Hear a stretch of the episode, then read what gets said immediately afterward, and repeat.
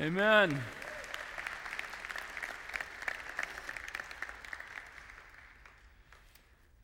The day before Good Friday, Pastor Garvin came in my office. He said, When I'm out of the country, I'd like for you to preach for me. Is that possible? And I said, I doubt it. He, he said, Great, because that's what I want you to preach on.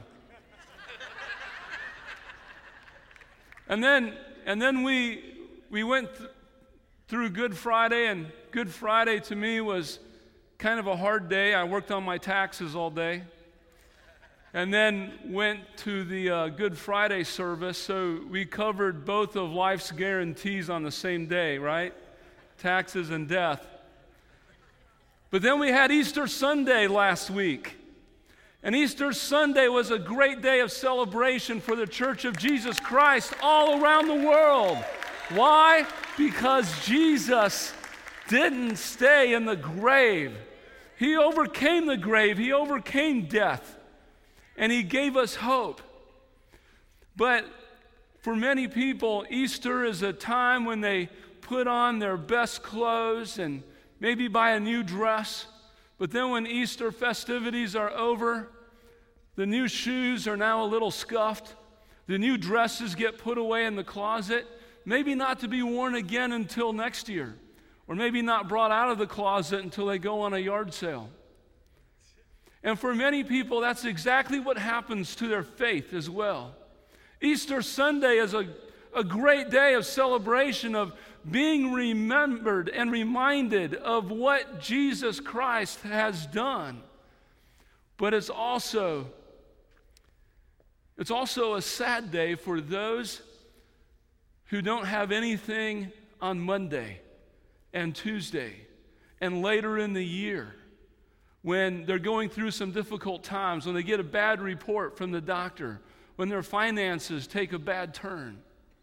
And you know, life is full of struggles, but the one thing we know about the resurrection is that no matter what we face or what we go through, Jesus is the answer for the world today.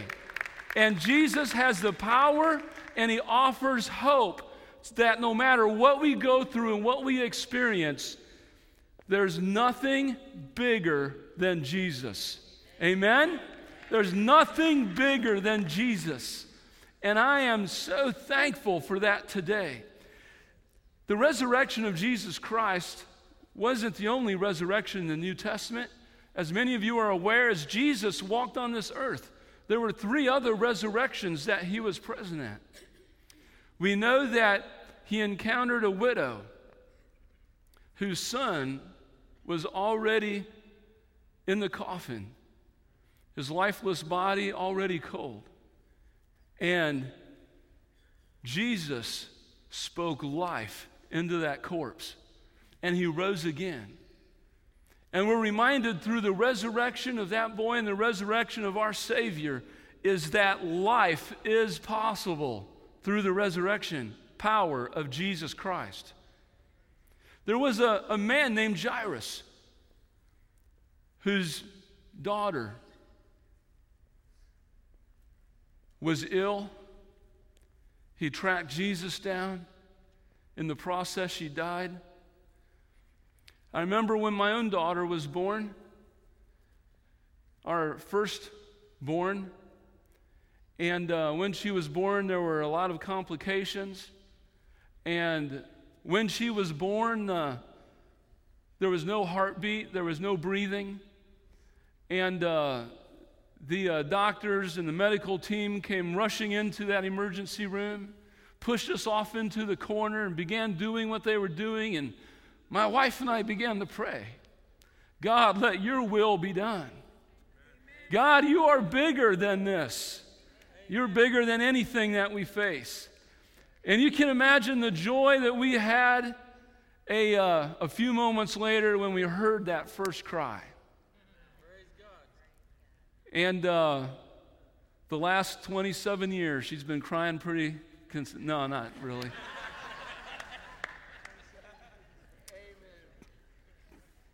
but what I felt more than anything bigger than my fear, bigger than my worry, bigger than anything, as my wife and I began to pray, we felt the presence of Jesus.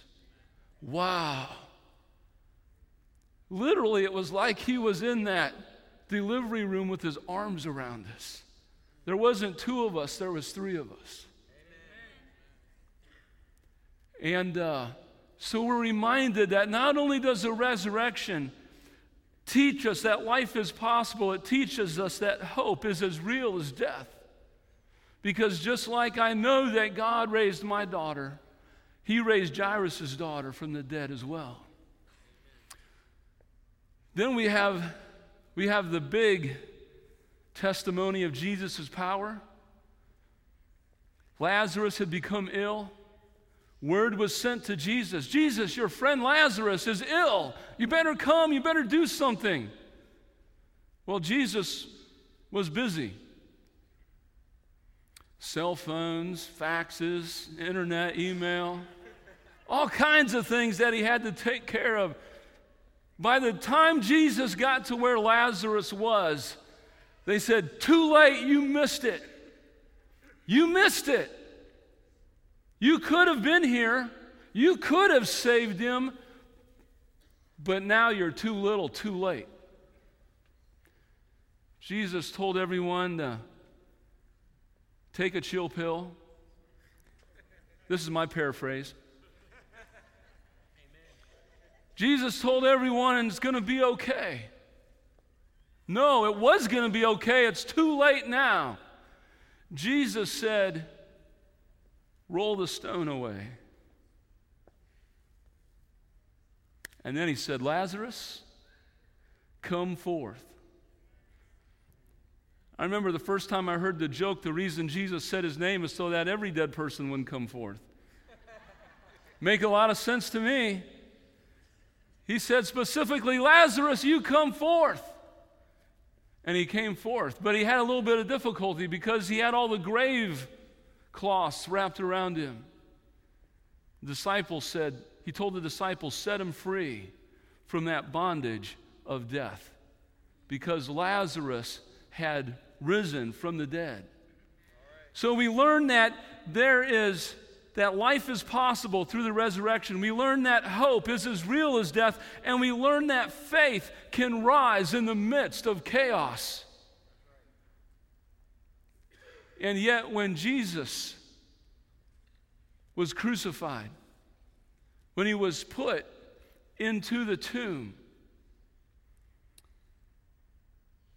people had given up hope on life.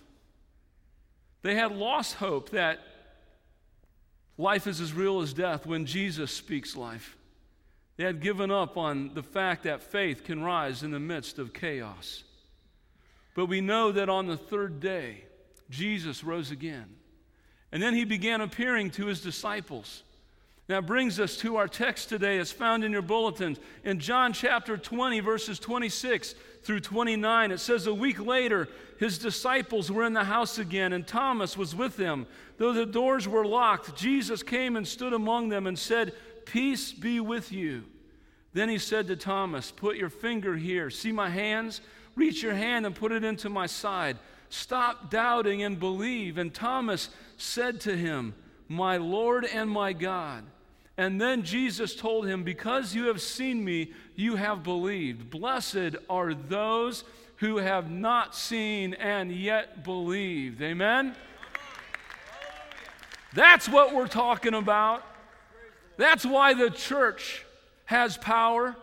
That's why it will never go away, no matter how hard those opposed to the cross of Jesus Christ try, no matter how hard governments may try to eliminate the influence from the church, of the church from their culture, it will never go away because it is alive.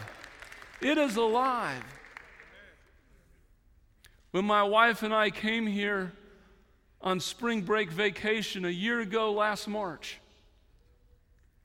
we were so impressed by the life that we felt in every conversation that we carried on. When we left here, we, we both prayed and we went to, uh, um, went to a Fort Myers area and spent some time on the beach, and we were praying. There was a church that was waiting for us to give them an answer if we would submit our resume or not. And my wife and I both prayed and said, We believe that God is doing something so supernatural at Calvary Assembly in Orlando. We want to be a part of it. We want to serve the Lord and what He is doing there. And we both felt confirmation. And we, we contacted Pastor Ed and said, We're willing to help you and do whatever it takes for us to be there. If you can pay us, that'd be nice. If you can't pay us, we'll trust God. And he prayed, and, and uh, well, you know the rest of the story. And the thing that I love about being here is this is I definitely enjoy working behind the scenes intimately with so many of you to help change lives. And I'm so thankful for those of you that have, have um, linked arms with us and have said, hey, we want to be a part of what God is doing too. Don't leave us out. And we hope that more and more of you will say, yes, we want to be a part of what God is doing. Because I have great hope. Because if Jesus can overcome the cross and the grave, he can overcome any obstacles that we face. Amen? There is no obstacle too big that God cannot meet it. And He's already been meeting them supernaturally. We've seen God do great things. And if you're not a consistent part of this church, I want to invite you to join us. Don't just be a spectator, don't just be a critic. But come and sacrifice and see what God will do. Come and offer your talents and make yourself available. And we will rock this region for Jesus. Amen?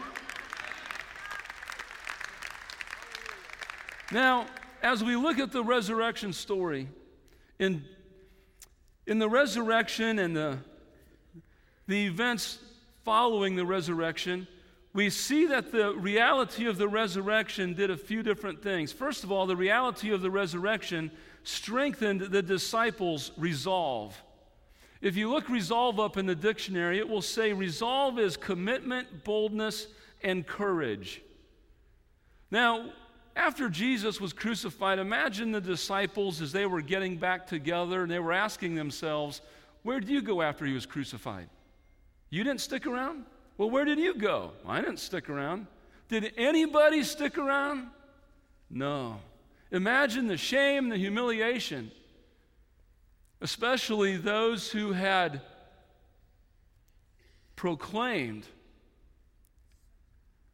their perseverance to follow Jesus all the way to the cross. If that's where he was going, that's where they were going too. And yet, when the persecution arose, they fled. And then they get back together and realize, wow, we're, we're not a very committed group, are we? We're not really that bold, are we? Imagine the shame and the humiliation.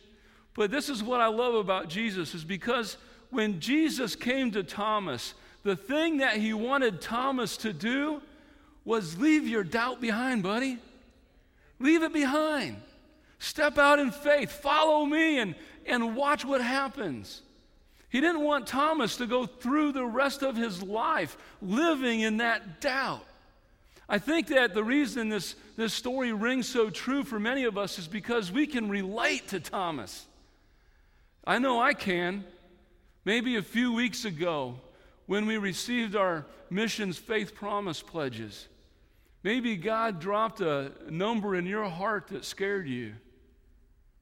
I've been there. Maybe you were waiting a few weeks to see if it would go away. But as soon as I brought it up, that number came back to your mind. I want to encourage you. It's not too late to step out in faith. Say, God, I'm going to trust you for the supernatural. If you can overcome death, I know that you can supernaturally provide. Maybe you've got a neighbor that you know needs Jesus. But to be honest, he scares you a little bit. When we lived in Minneapolis, Minnesota, while going to Bible college, we had an ex Marine who lived below us. His wife's name was, was, uh, was Virgie. And every night we would listen to this ex Marine beat his wife, screaming her name Virgie, Virgie, Virgie. One night when I was out playing hockey across the street, something that I was happy to give up when I moved to Orlando. I was out playing hockey across the street from our apartment, and I came back to our apartment, and the door was locked. I couldn't get in. I'm banging on the door, and finally my wife figured out it was me. She unlocked the door. I opened the door just to see her hand go back in the closet. I said, What are you doing in there? She said, Is anybody else out there with you? I said, No. I said, What happened? Then I smelled the smoke. I said, Oh, this probably isn't going to be good. She was doing some cooking, and the towels caught on fire. So she runs across our apartment, kicks open the door. It wasn't a very expensive apartment. Kicks open the window, and she threw the burning towels outside. And as soon as they started descending, they caught a tree right outside the marine window below us. And he starts screaming at Virgie, Good God, Virgie, they're, they're bombing us, they're bombing us. Get the weapons, get the guns. So my wife did what she did. She prayed and hid in the closet. For fear that as soon as he figured out that it wasn't, it was just a towel that was burning that my wife had thrown out of the window because we lived in a three story building. We were on the third floor, he was on the second floor. Yeah, he needed Jesus. And, uh, and I wish I had a happy ending, but we moved.